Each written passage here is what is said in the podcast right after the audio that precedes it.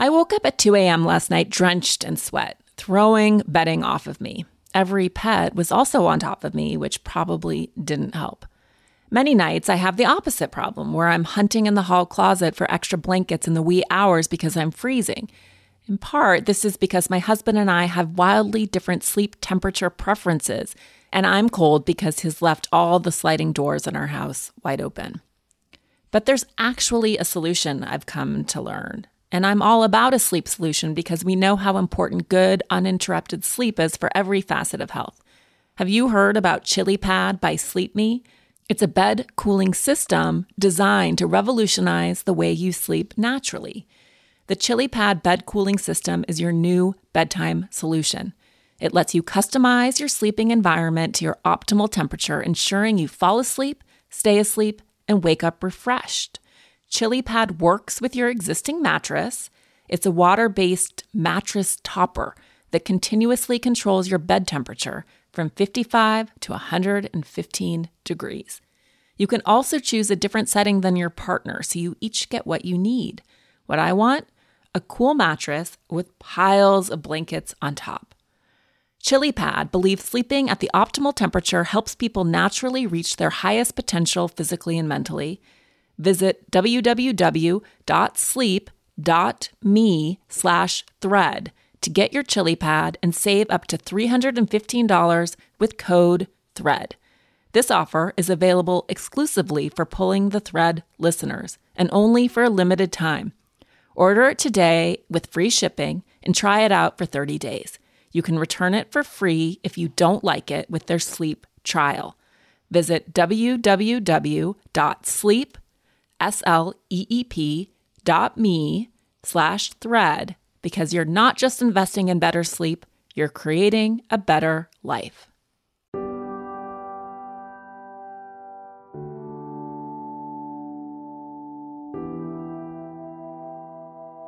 Hi, it's Elise Loehnen, host of Pulling the Thread. I'm an author, podcast host, and parent who built a long career in media. I grew up in a state of perpetual curiosity, investigating the world and asking a lot of questions. In this show, I chat with culture defining leaders, thinkers, and experts about this rare moment that we find ourselves in and how to think about our own lives and experiences within a larger social and spiritual construct. I think it's very important to mention also, Elise, that even if a woman feels permission to be angry, that it is anger is such a tricky, mischievous emotion that it's so difficult to know what our anger means or what to do with it. So we may know that we're angry and anger activates us to to act, you know, to take a position to do something. But our anger does not tell us what the real issue is, who's responsible for what, what is the best way to proceed with our anger. So says psychotherapist Dr. Harriet Lerner. Lerner is known and beloved for her many best selling books about women, family systems, and relationships, including the classic Dance of Anger, a woman's guide to changing the patterns of intimate relationships, which we explore in today's episode. This book it's foundational and something that many of the women I adore and love cite as a book that turned on the lights for their own excavation of their insides. Lerner believes that anger is an essential but oftentimes misunderstood and mismanaged emotion. She set out to write Dance of Anger to tackle female anger specifically, of which nothing had been written at the time. When women are discouraged from discussing their anger, she tells us, they lose a sense of self as the pain of our anger preserves our dignity. We discuss the stereotype of the unloving, unlovable, and destructive angry woman and the ways in which female anger is only deemed acceptable when it is on behalf of others. Lerner leaves us with tips for beginning to not only diagnose but work through our anger productively, starting with moving toward assertive self definition without asking for permission and ultimately becoming careful observers of our own role and the patterns that keep us stuck so that we may make positive, lasting change on our own behalf.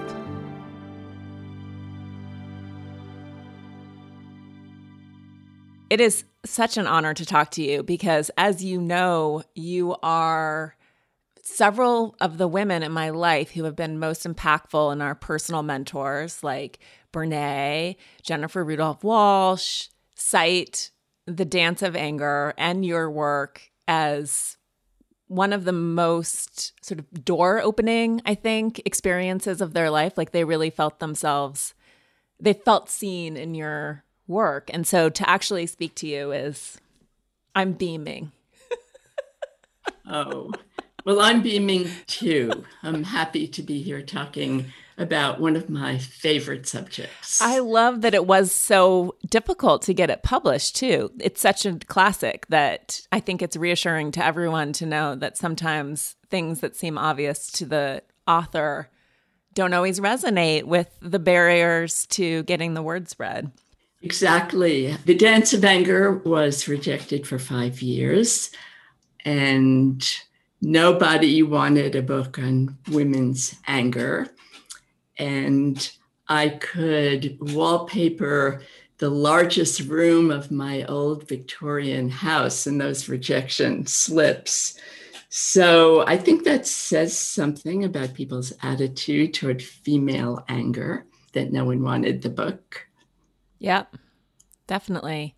I mean, it's even now, I feel like we struggle with there's so much discomfort many of us are are still never trained for conflict or to have you know appropriate grown up resolution. We don't really know how to diagnose our anger or understand what it's about. So let's start there. Let's start at the basics. Why did this feel so important? And then as we know from sort of the resistance to it like what does that what does that speak to this subject was very important to me because when I began my career at the Menninger Clinic in the 70s, most of the women I saw in therapy, whatever symptoms and dysfunctional behaviors they brought into treatment, whether it was depression, low self esteem, fatigue, addiction, their problems, it was clear to me, had something to do with the difficulty of identifying the true sources of their anger and being able to use their anger from a position of power and self definition. So, and also, it's such an important topic. Anger is such an essential emotion.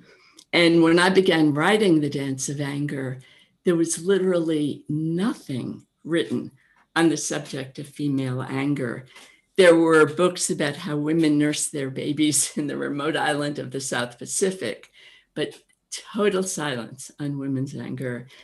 And it, it was so obviously a book that needed to be written and a subject that we needed to talk about because anger is such an essential and misunderstood emotion in your work and you know the book is fascinating and presents a lot of stories and anecdotes that i think people i know it's a it's a, it's old but i still think it's really relevant. And do you think it's because we're so disconnected we're so ashamed of our anger we're so scared of our anger we're so confused by our anger we're told that we shouldn't be angry? Is that is it just is it severed in such a way that when we go to dig we struggle to find the roots I think that that anger is inherently a very tricky and difficult emotion. On the one hand, it's a really important emotion for two reasons. And one is that anger helps us to define the self. It helps us to define who we are, to say and to know, you know, this is who I am, this is what I think, this is what I feel. These are the things that I will and will not do. So, in the same way that physical pain tells us to take our hand off the hot stove, the pain of our anger preserves the very dignity and integrity of the self. And another reason that anger is so important is anger is a powerful vehicle for change, as yeah. witnessed by you know our many decades of feminism. And people may not like quote those angry women, but it's those angry women who have changed and challenged the lives of all of us. So it's a really important emotion. And back to your question, women have always been discouraged from expressions of healthy anger and protest. And instead, women are encouraged to cultivate guilt like a little flower garden. So society encourages women to feel guilty and self doubting. And the women that I was seeing in therapy, especially before feminism arrived in Topeka, Kansas, where I was in an institution that was the, the land of patriarchy, that women came into therapy asking the question, What's wrong with me? You know, why am I not a better mother? Why am I not, you know, a better wife? So if we remain guilty and self doubting, then we don't take action except against our own self. So there's that element. And, you know, then there's the element that anger by its very nature can lead us to mismanage it. So there are characteristic ways that women mismanage anger, even if we feel permission to be angry. Hmm. Which is like venting or turning it on ourselves or lashing out, or how do you, or sublimating it and stuffing it down in our bodies? Like, what do you typically see? Exactly, Elise, all of the above. there are two major categories in which women mismanage anger. And when I was writing the, the Dance of Anger over a period of many years during all these rejections, my working title was Nice Ladies and Bitches, a woman's guide to anger. And I like that title because it captures the two major categories that describe how we mismanage anger. So, in the nice lady category, that is culturally prescribed, right? In this category are women who give in, go along, accommodate, don't rock the boat. We avoid anger and conflict at all costs. We hold relationships in place as if our life depended on it. So that's one category, right? And actually, in this category, it's not just anger and conflict that we avoid, we avoid any clear statement of self. This is what I think, this is what I will and will not do. That we fear, often accurately, will disrupt the predictable security of a relationship and evoke anger and disapproval. So we don't define ourselves clearly. We don't hear the sound of our own voice in the relationship saying what we really think and believe and need. And that again, you know, leads to depression and low self worth and unhappiness. Pulling the Thread is sponsored by BetterHelp. Sometimes Max, my oldest, tells me he wants to go in the back of the house and talk. What he means by this is purely the verb. He doesn't want to have a conversation, he wants to talk, to vent and unload, to fill me with factoids. Mom, want to know 40 things about acid rain? But more often, to get things off his chest. It's fascinating to listen to him and what he perceives to be injustices, annoyances, and harms. I recognize that in those moments, he doesn't want advice or for me to higher mind him or for me to justify his own feelings to him, but simply to be a container for the one sided stream, to just listen. I recognize what he's doing because I do it every week too, in therapy. I was thinking just the other week that it's rare to find someone who will just listen, maybe point out some patterns or hold me accountable when I say something wild. Wait, Elise, pause. Do you really feel that about yourself? Or why do you think you care about this so much? But aside from these moments of intervention when my therapist makes me reflect or feel, I'm doing the talking, and it helps me feel so much freer. Thank God for therapy. This is one of the reasons I'm very excited for therapeutic solutions like BetterHelp. They have licensed therapists who are available worldwide and specialize in depression, anxiety, sleep disturbances, trauma, anger, family conflicts, LGBTQA issues, grief, and self esteem. BetterHelp is online therapy that offers video, phone, and even live chat sessions with your therapist, so you don't have to see anyone on camera if you don't want to. Just fill out a brief questionnaire to match with the therapist. If things aren't clicking, you can easily switch to a new therapist anytime. It couldn't be simpler. No waiting rooms, no traffic, no endless searching for the right therapist. Get it off your chest with BetterHelp. Visit betterhelp.com slash PTT today to get 10% off your first month. That's BetterHelp, H E L P dot com slash PTT.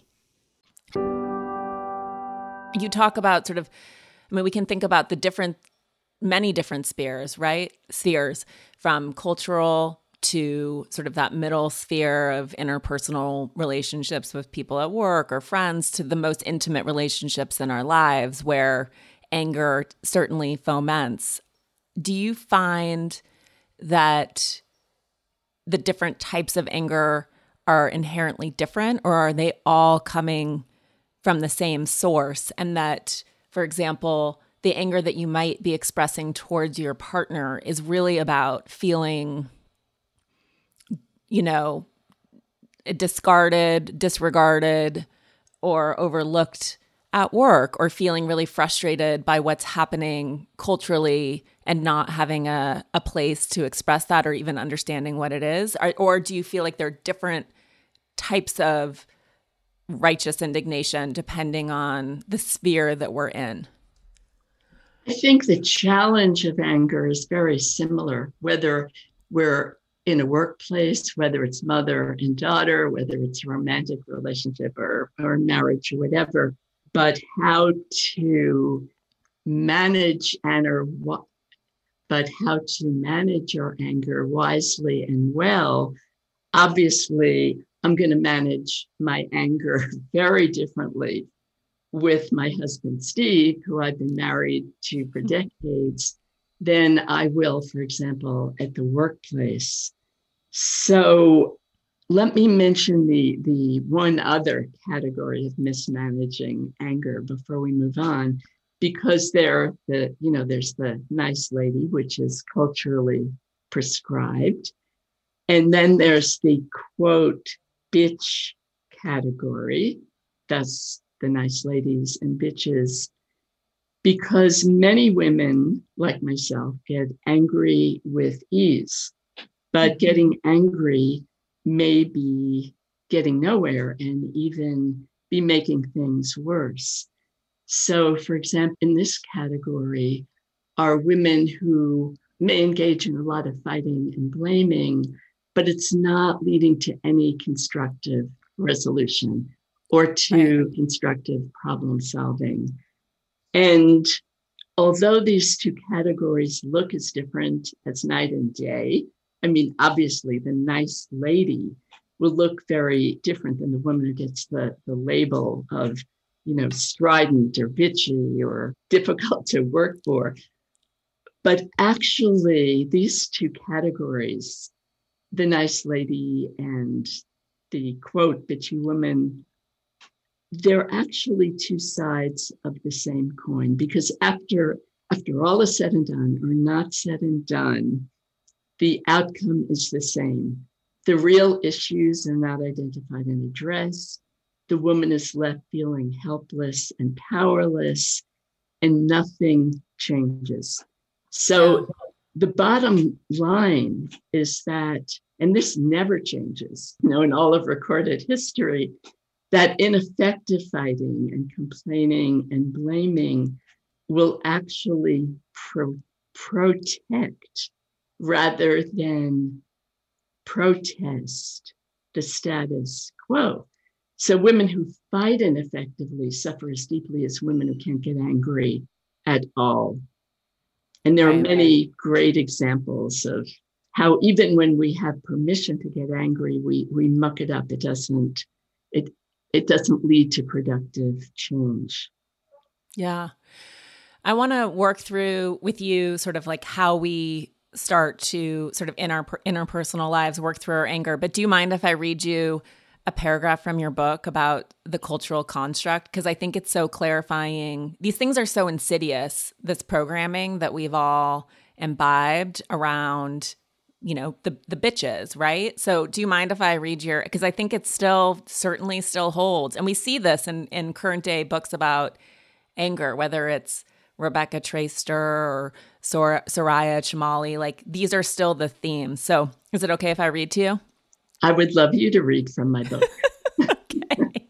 So you write Women who openly express anger at men are especially suspect. Even when society is sympathetic to our goals of equality, we all know that, quote unquote, those angry women turn everybody off. Unlike our male heroes who fight and even die for what they believe in, women may be condemned for waging a bloodless and human revolution for their own rights. The direct expression of anger, especially at men, makes us unladylike, unfeminine, unmaternal, sexually unattractive, or more recently, strident. Even our language condemns such women as shrews, witches, bitches, hags, nags, man haters, and castrators. They are unloving and unlovable. They are devoid of femininity. Certainly, you do not wish to become one of them. It is an interesting sidelight that our language, created and codified by men, does not have one unflattering term to describe men who vent their anger at women. Even such epithets as bastard and son of a bitch do not condemn the man, but place the blame on a woman, his mother. So, so true. true. Still so true. And now we have right. shrill, right? We have shrill added to that list. You know, it's so interesting, Elise, that we have these words like, you know, castrating and ball breaking, and because they imply that female anger is all destructive and that men are utterly vulnerable to this, this powerful force. And it's so ironic. You know, we, we don't have these words to describe men who vent their anger at women. Nope. And it's so ironic because men do not stay home at night because they're afraid that if they go out in the dark, that some woman in the throes of her premenstrual syndrome is going to attack them it's women who stay home at night because we fear anger and aggression from men. And yet the language, you know, is so interesting because it Isn't just it? speaks to this irrational dread of women's anger. And it's so alive and well today. You know, really educated college women say things like, today, like, you know, I believe in equality, but I'm not a feminist. Well, why aren't you? How come you don't like that word, feminist, feminism? Because I'm not one of those angry women. I'm not one of those. You know, so it, it's a great prohibition because no one wants to be seen, you know, as whatever the stereotype is of the yeah. angry woman crazy. It's so it's so inhibiting and so interesting when you were saying that about castrators and ball breakers because I don't remember where I was reading this, but the et- the etymology too of testifying, testament, etc. is testicles. So we also imbue men. It was like this swearing on your balls, I guess. Like we imbue men with this ability to speak the truth from their I don't know, from their source of life in a way that's so gendered actually. It's really it's pretty wild. Yes language is so fascinating. Someone referred to the dance of anger as a truly seminal work. Yeah. and i didn't know what to i didn't know like how to on the spot change, change that word to I don't know. I haven't. Do you have ovarian? I mean, ovarian. I know it's a fallopian word. right. The language is very, very interesting. It's fascinating, mm-hmm. and we don't, you know, understandably, we we shortcut. We move so fast, and often we don't stop to think about what we're actually the un, the the backstory of what we're trying to say. And you know, it's funny just to bang on about the cultural part too is, you know, I've interviewed Mary Beard years ago and her work is really about how not entirely, but how women have been silenced throughout literature. You know, you have Telemachus telling his mother, it's like the first recorded instance of a woman speaking in Western language, and he's telling her to shut up and go away, and that women were really only ever allowed to speak if it was on behalf of other people. And that feels to this day like you are really only be allowed to be angry if it's not in your own interest, but in the interest of some other group. That is exactly true. So that groups like uh, we can be, we can absolutely be angry on behalf of others. For example, less powerful than ourselves, like children, like mothers against drunk driving, or mothers who are standing in anger for another group, but not if we take up our own cause. No. That stirs up much more anxiety. Yeah. I think it's very important to mention also, Elise, that even if a woman feels permission to be angry, that it is anger is such a tricky mischievous emotion that it's so difficult to know what our anger means or what to do with it. So we may know that we're angry and anger activates us to to act, you know, to take a position to do something. But our anger does not tell us what the real issue is who's responsible for what, what is the best way to proceed with our anger. And it's just very, very easy to use our anger ineffectively, even if we know that we have a legitimate gripe. Maybe I should give you an example of that. Yeah, so, let's you know yeah. to make it to make it real.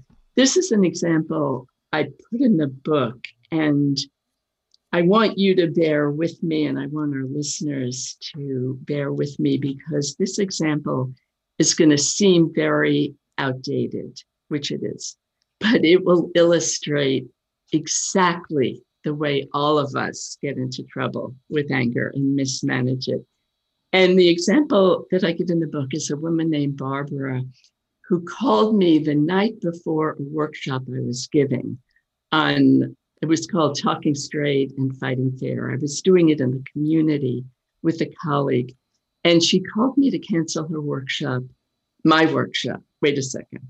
She called me to cancel her part in the workshop. She didn't want to come. And she told me that her husband would not let her go. And that's why she was canceling. And I asked her, I was curious. I said, What was his objection? And she said, You. And I said, Well, I was curious. I said, You know, tell me more. And she said, My husband said that you are a radical women's liber and that the workshop wasn't worth the money and that he could not support my going. And she said to me, And I fought with him. I argued with him. I told him that you were a reputable psychologist from an esteemed institution and that the workshop was worth the money. And I fought with him until I was blue in the face, but I couldn't change his mind. Oh, and then she added, but at least he admitted that I need some kind of help with my anger because I behaved like such a bitch. So I hung up the phone and I thought about that little conversation for a long time because, as I said, although we might not identify with Barbara, what she does is what all of us may do. So for starters, and jump in anytime because we're going to talk about the problems here, you know, the yeah. ineffective use of real legitimate anger. First of all, she was fighting with her husband over a pseudo issue. She was fighting over my qualifications, my credentials. That's not the real issue. So, what do you think the real issue is in that relationship? I mean, do you want to lack of autonomy, lack of self agency, needing permission to do something that she wants to do? Exactly. So the real issue relates to things like how is power and authority shared in that marriage? Who's in charge of making decisions about what the wife can and cannot do? How much flexibility does the relationship have to tolerate change? So she's fighting over a pseudo issue, which we all do. It's very hard to know what it is that we're really angry about. And one complicating factor is that we're wired for fight flight. So it just takes a little bit of anxiety or stress from any source, and we can go into fight flight mode.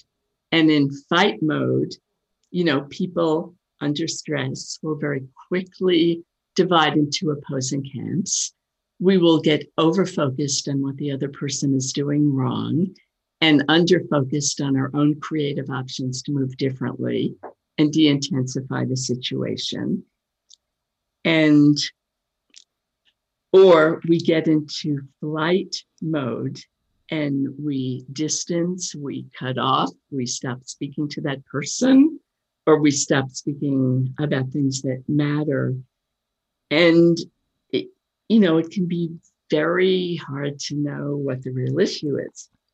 So that's one problem. And going back to Barbara's fighting, is that she's fighting over a pseudo issue. And next, she's using her anger energy to try to change her husband's mind. She not only wants to go to the workshop, she wants him to want her to go to the workshop. Totally. And the right. And the problem, you know, we all sort of have this. We not only want to take an assertive position, we want the other person to like it.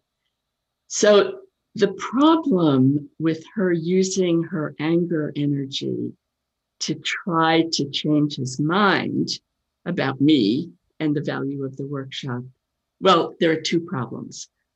One is that he has as much right to his opinion about the workshop as she does. We all have a right to everything we think and feel. And being in a relationship, whether it's a marriage or mother daughter, requires a profound respect for differences. So that's one issue. And the other problem with her trying to change her husband's mind is it's not possible. I have been in the business of change for, I would say, 50 years now. And I have never been able to change a person who doesn't want to change. And as we focus our anger energy into our unsuccessful attempts to change another person, we lose the ability to change what we really can change, and that is to take a new and different action on our own behalf that raises the question and I'd be curious about your ideas, Elise. Yeah, I mean, it resonates why do you think so Barbara deeply. Does that? Why do you think she does that? Fear I mean, of- why would she engage in ineffective fighting and blaming instead of going to her husband and saying, "Look, dear, I know you see it differently. I I also have a different opinion. The workshop is important to me, and I plan to go." fear of loss of relationship, mm-hmm. wanting in some ways maybe to maintain a victim status, which maybe that's a weird response, but I think it's easier to direct your blame and anger towards your partner sometimes than to actually engage with what it actually means, which sort of goes back to the beginning of our conversation. And then also porous boundaries. I think I, I, struggle with this where I just don't know where I end and the other person begins, like what's me and what's not. Well, I I agree with all of those. There is certainly a boundary problem in terms of her lack of clarity that she is in charge of ensuring mm-hmm. the quality and direction of her own life. And certainly, you mentioned the fear of loss. That's a very important one because if Barbara were to say to her husband, you know, this workshop is very important to me and I plan to go, what would his response be?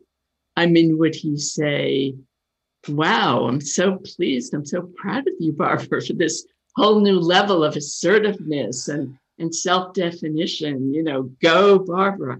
Of course not. Change doesn't happen that way. And instead, what happens when we make a change and take a new position is we get a counter move. And the person will say, You're wrong. You're being selfish. How can you do this? How can you say that? And in fact, we don't know how her husband would respond. Indeed, we don't know if there's some issue of violence in the marriage, if he would, you know, take physical action if she said, I'm going to the workshop or we don't know if he's the breadwinner, you know, the sole breadwinner, and if he would say, you know, well, in that case, you're not getting money to visit your mother ever again. And then Barbara would have to decide what is her next move. You know, would she shuffle back to the broom closet or would she say, you know, we need to talk about this because I don't want to be in a marriage where you know, I can't say what I think and believe and make decisions on my own behalf. Would she be able to hang in? And it's very scary because yeah. it may be easy to make one change, but it's really hard to make only one.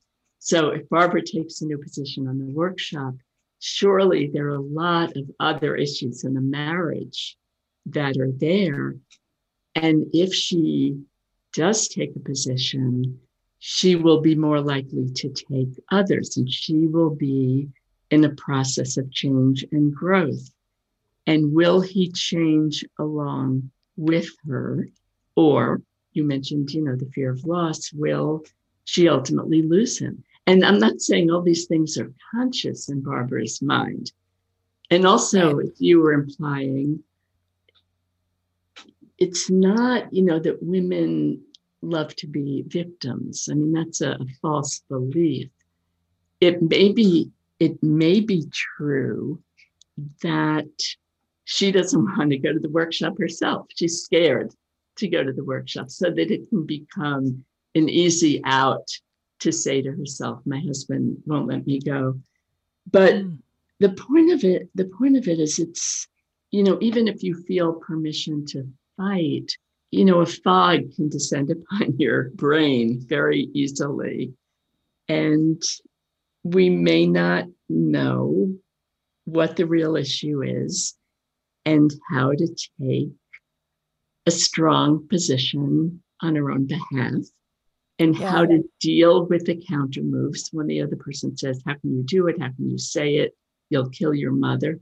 You know, how do we stand firm with the position and be able to say, you know, this is what I believe, and this is what I need to do for myself without getting defensive, without getting attacking, you know, and to be able to hold firm to that boundary, to that position. Yeah. It's very hard. Wondering what to give your mom or wife or daughter or friend or godmother for Mother's Day? From someone who cares a lot about her bed and sleep, may I recommend something from Cozy Earth? In fact, becoming a mom and suffering through its required sleep deprivation is where my obsession with sleep started. So it's one of those gifts that might really bring things full circle. After all, women in particular are really impacted by sleep deprivation, which has massive implications for our health. Between the hypervigilance of motherhood and the hot flashes of perimenopause and menopause, we get a raw sleep deal. So let me tell you about giving women you love their best night's sleep ever. Let me tell you about Cozy Earth. Their sheets are made from viscose from bamboo and they are indescribably soft. So soft, like a bed hug, like no other. Now, I'm not the only mega Cozy Earth fan. Every single year since 2018, Cozy Earth products have been named as one of Oprah's favorite things. Oprah picked their best selling bamboo sheet set because they're temperature regulating and incredibly soft, and she picked their joggers and their socks and their pajamas. Meanwhile, Cozy Earth doesn't just make sheets, they also make pillows, blankets, and more. Cozy Earth makes their products by sourcing responsibly. They use the best suppliers with an eye toward quality, responsible production, cutting edge technology, and premium materials. They're also incredibly durable. They get better with every wear, and they have an enhanced weave that is guaranteed not to pill even after washing and drying. All Cozy Earth products can be returned or exchanged within 100 days and include an additional 10 year warranty against defects. This Mother's Day, treat mom to the luxury she deserves with Cozy Earth bedding and sleepwear and prioritize her self care and sleep health. She deserves it. Don't forget to use my promo code THREAD at checkout for 35% off at cozyearth.com. After placing your order, select podcast in the survey and select my show in the drop down menu that follows so they know that we sent you. You know, I'm thinking about my own relationship and, you know, historically, and I feel like I've outgrown this without really being conscious of it, but I, and I think it's probably my training, even to sort of liberal, progressive parents, of wanting wanting everyone to be on the same page, wanting permission, this relationship building that we're told is our sort of destiny as girls. That with my husband, I used to not ask for permission, but I was I used to sort of be like, is it okay if I go on a hike on Saturday morning since we have two kids? It felt like the fair thing to do. I don't actually, I just stopped asking because I realized that my expectation that he would be enthusiastic and bless all of my choices for things that I needed to do for myself, like it wasn't helpful and that I just needed to do what I needed to do for myself without permission. So I just put it in our shared calendar and he can protest it if he wants. But I had to I mean it's such a it's minor, but I did really have to consciously it's like in that movie The Breakup with Vince Vaughn and Jennifer Aniston when you you brought this up this line, but when they're sort of in the midst of their breakup and she's like I want you to want to do the dishes. I don't know if people remember that movie right. that scene, yeah, but it was so amazing. yeah. I want you to want to do the dishes. And he was like, I he, it just did not compute for him. But I think as women, we have a fantasy that our partner is going to be supportive and like you go you do your thing you be selfish that they're going to push uh, they're going to give us implicit permission to prioritize our own needs. And i think part of the liberation comes from being like actually i don't need your permission to go work out. I'm just going to go work out. Obviously it's a good thing to be able to consider other people so, for example, if you want to work out and that is the very time that your husband has something very important scheduled, you might work out at another time. And yet, you know, your your move toward self-definition and not feeling like you needed permission for things is a very positive move in in the process. It, it's really difficult for for women. You know, what you're talking about is so important because it relates to the issue that women struggle with. What is my responsibility for other people? You know, what's yes. my responsibility to care for other people, to care for other family members, to rescue other family members when they need it? And what is my responsibility to ensure the quality and direction of my own life, you know, to protect my own life. And this is such an important um, issue for women, whether they're dealing with caring for an aging parent, where they feel like they are giving too much and doing too much and they're depleted and their younger brother is doing nothing and you know how, how are they to deal with this and it's important to say that it is a tremendously positive part of women's cultural legacy to care about relationships, to tend to relationships. The problem comes in when we don't protect ourselves. You know, when we're giving so much that, or, or we're, you know, bailing someone out so much that it's very much at our own expense. And of course, that is going to breed anger or depression or fatigue.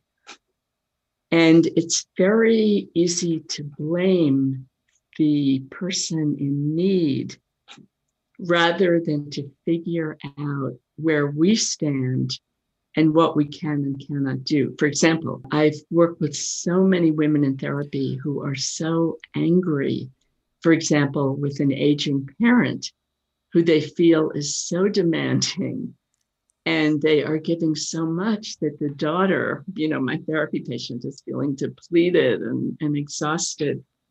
And it's much easier to be angry and blaming at their mother than it is to calm down and do one's best thinking so that the woman can clarify what she believes her responsibility to her mother is versus her responsibility to herself. And that she can go to her mother in a calm way that's not critical or blaming and be able to say to her mom, you know, I'm feeling so tired and so exhausted that I've been thinking about for myself getting clear about what I can do and, and the things that are too much for me to do. Because if I keep doing all that I'm doing, I'm going to end up crawling in bed next to you because we need more people on board. And the mother again, the mother's not going to say, Oh, how great. You know, I'm so glad to hear that you're going to take better care of yourself and you're thinking about doing less for me because that's what you need to do for yourself. You know, the mother might say, for example, I don't know how you can be so selfish because I don't want other people, quote, on the team. And as you know, my mother, your grandmother, lived with us, and I did everything for her. And then, you know, if the daughter is clear and strong, without getting defensive, critical, or blaming or lecturing, without trying to change her mother, she might say, You know, mom, I know that. I know you did absolutely everything for your mom. And I'm I'm different from you. And I can't do all for you as you did for your own mother. And I'm wondering how disappointed are you in me that I'm not a person who can do everything that you did for your mom. And then there might be another conversation where the daughter, she's brave, might ask her mom, you know, what is it like for you? What was it like for you to be the caretaker for your mom? Like, what were the positive things about it? And what were the hard, difficult, negative things about it? Because everything is a mixed bag. And I would love to know more about that. But what's hard is to shift from blaming the other person to a sense of, well, to shift into self focus. No yeah. change will occur with anger if we're not self focused. By self focused, I don't mean self blaming. I mean that we can become good observers of our part in the pattern that's keeping us stuck in anger, and that we stay focused on observing and changing our own part in that pattern, even if we believe our own part of the problem is 2%. That's what we can change. And if we don't get self focused, nothing will change. Yeah. Because we need to have a sense of responsibility. And by responsibility, again, I don't mean, oh, I've caused it. I mean, response, response hyphen ability. Think of the word that way response ability. That we can limber up our brain. And when something is not working, we can figure out how to do something differently on our own behalf rather than keep doing more of the same. And right. I will say, Elise, that women always ask me, why do I have to change? Like, why do I have to be the one to change? And the answer is so simple and so difficult, which is that if you're unhappy with the status quo and you do not make a change on your own behalf, no one else is going to do it for you. So, no, you don't have to change, but that is the reality of the situation. High schoolers are busy, but no one's too busy to help fight cancer. The Leukemia and Lymphoma Society is looking for their next Student Visionaries of the Year. Could that be your child? High schoolers who participate in the seven week philanthropic leadership development program gain valuable life skills like project management, communication, financial literacy, and entrepreneurship. Forming strong teams behind them, they fundraise for the Leukemia and Lymphoma Society in honor of a pediatric blood cancer survivor right in their local community. Most importantly, this campaign is an opportunity for high schoolers to engage in meaningful work within their community and make a real impact on the lives of blood cancer patients and their families. Sound like something your child might be interested in? You can learn more about Student Visionaries of the Year or even nominate a student at lls lls.org slash students. That's lls.org slash students. You sort of sent this idea of underfunctioning and overfunctioning into the mainstream. And I know that was in the context of like clean, being overly responsible for other people's emotions, but it also plays into this culture of learned helplessness or this idea often for women like, oh, just because we can do something, we should. And so instead of just instead of seething with resentment about like why am I the only one who goes to the grocery store? It's like finding the temerity in a way to be like I'm just going to go to the grocery store half the time and if you want something then you'll need to go. I mean that's a stupid example, but I no, feel like it's not it's not a yeah. stupid example at all. Elise, it's a, it's a great example. It's like you know, making meals every night is leaving me tired and grumpy. So, you know, the best nights for me to make me, you know, meals is Monday, Wednesday, Friday. And I'd love you to make meals on the other nights. And if not, we could snack, see what's in the refrigerator. Or, you know, I can take care of, of my own dinner. It's actually a very good example. And you're also sort of leaning toward another point that sometimes when we overdo things, or overfunction, we're operating at the other person's expense. Yes. We uh, we're being too competent. We're taking over too quickly. We have the answers for the other person. We try to fix things for them. We give too much advice and too many little corrections rather than saying, you know, I don't know, you know, that sounds tough and letting the other person learn by trial and error, you know, being there if they ask us for help. But overfunctioners really are very quick, especially if you're the older sister of a sister, a firstborn woman, very quick, you know, to be the expert and have the answers, not only for oneself, but for everyone else. And it actually makes it more difficult for the other person to reach for their own competence and struggle and gain more competence.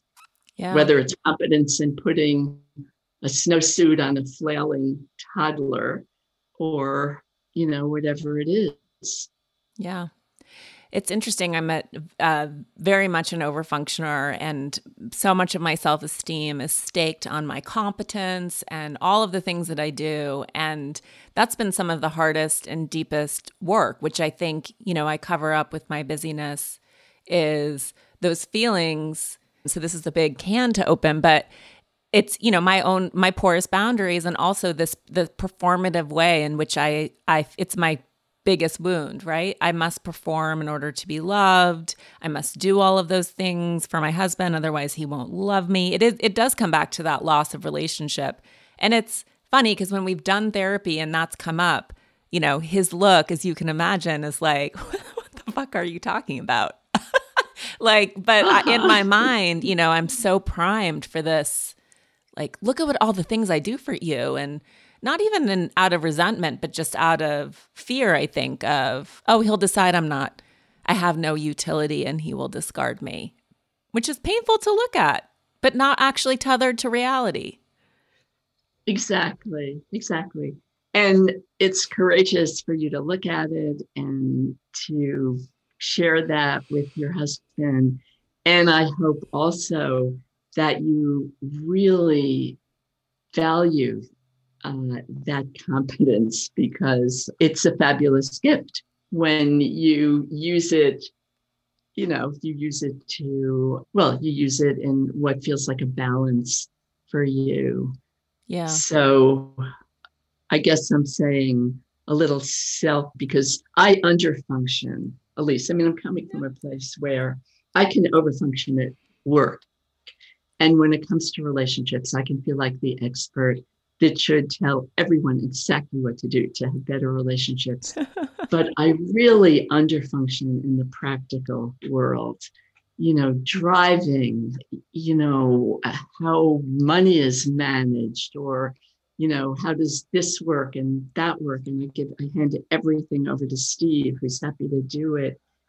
And I would love to have your confidence. I'm trying to work on it. I'm a youngest child. I've always been a natural underfunctioner. I'd love for other people to take over and do the work. And my husband always has done cooking and cleaning because, you know, I, I what do I know about those things? So, um, you know, all of these things we do to get comfortable when we're anxious or we fear loss. You know, we distance, we pursue, we overfunction, we underfunction, we triangle, meaning we gossip. Or none of these things are, are good or bad. It's all, we all do some of them. And it's a matter of balance. So, you know, when you were talking about your problem with competence, I confess I was feeling envious. oh, that's funny. But it's true. Everyone has their things. And I think that so much, we think that our thing is everyone's thing. So, you know, I think in relationships, I've found whether it's with my husband or my parents or work, it's like we are just unconsciously hitting each other's sore spots because we can't necessarily relate. Like we just don't have the same things, if that makes sense. So I would love to be, I would love to dump our financial management and cleaning and cooking on my husband. So we're going to have to talk about how I can have more underfunctioning in those spheres. oh, I would love to give you some of my underfunctioning for your overfunctioning. I'll plan all of your vacations to a T. But yeah, it is, as you said, self compassion. For me, a lot of the work I've been doing in the last year is just giving, sending compassion to that little girl and like the reassurance of, you know, you your presence is enough. Like you don't have to be doing all this doing, but it's really hard. It's it's yeah. ancient. Yeah. And everything is a mixed bag. I mean, the ability to do so much for a person that you live with. I mean, if you're overdoing, if you're overfunctioning, but you're not feeling resentful and depleted and tired, there's nothing wrong with that. I mean, there are a lot of women who love to, you know, be the one who's like the competent one and the one who's caring for the emotional and the practical needs. There, there's nothing wrong with it, except when where you know we get signals that this is at the expense of the self or the other person mm-hmm. or the relationship i think women are always always hard on ourselves. So whatever whatever we're doing it's like it's not exactly the right thing. We should be doing something else. Well harriet lerner is a legend and she has written so many books but I, I do always think it's worth remembering that it took her five years to get The Dance of Anger published, which is certainly old, but still relevant. And you can see through examples in the book how you can modernize them very easily and very quickly. And we talked a bit about underfunctioning and overfunctioning. And so Essentially, just to give you a little bit more context there, this is from her book. She writes, a form of deselfing common to women is called underfunctioning. The underfunctioning overfunctioning pattern is a familiar one in couples. How does it work? Research in marital systems has demonstrated that when women and men pair up and stay paired up, they are usually at the same level of independence or emotional maturity. Like a seesaw, it is the underfunctioning of one individual that allows for the overfunctioning of the other. And so often, you know, historically, I think this is getting slightly better, but historically, a woman in a in a heteronormative relationship would do more of the emotional processing and functioning for her husband. That's a very common pattern, particularly back in the day. But you see this sort of the the husband who pulls away, the woman who leans forward. It's just this desire, I think, in any relationship, in any superorganism, to find balance, and we do that in strange ways. But as she says, like taking care of your own side of the street or acknowledging where you may be doing too much or too little, and then not disengaging necessarily, but taking taking ownership for that without the other person's permission you know, the producer Phil and I were chatting after Harriet dropped off, and we were talking about how it's so very much like Byron Katie, which I'm sure many of you have heard of Byron and her work.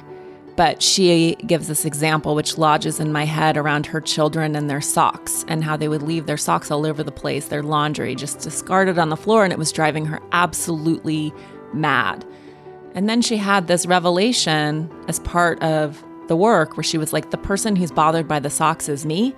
And therefore, I should just pick up the socks. Like, my kids aren't bothered. So, me trying to make them concerned about their socks is only adding to my own aggravation. That I, I think about all the time when I'm sort of irritated that the kitchen is messy. I'm the one who wants it clean. So, if I want to clean, I want to clean. But there's obviously a fine line in any functioning relationship, too, where you're not overdoing it if it's going to increase your resentment and frustration. So I hope you enjoyed this conversation. There's so much in the book. There's so much more. Harriet said she'd come back and we can get into it in even more depth. See you next week. Thanks for listening to this week's episode. You can find show notes and full transcripts of the episodes at theelisepodcast.com.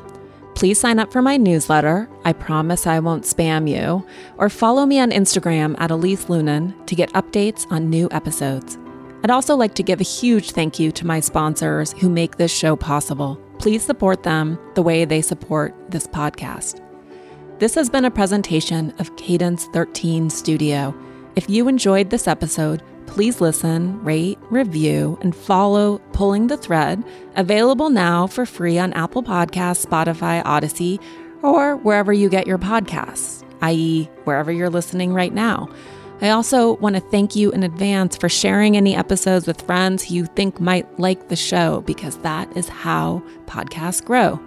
I want to give a shout out to Phil Svitek, Lauren LaGrasso, Serena Reagan, Mary Kate McDonough, and the entire Cadence 13 team for producing these episodes, and to Valero Deval for my key art. Take care of yourselves. I'll see you next week.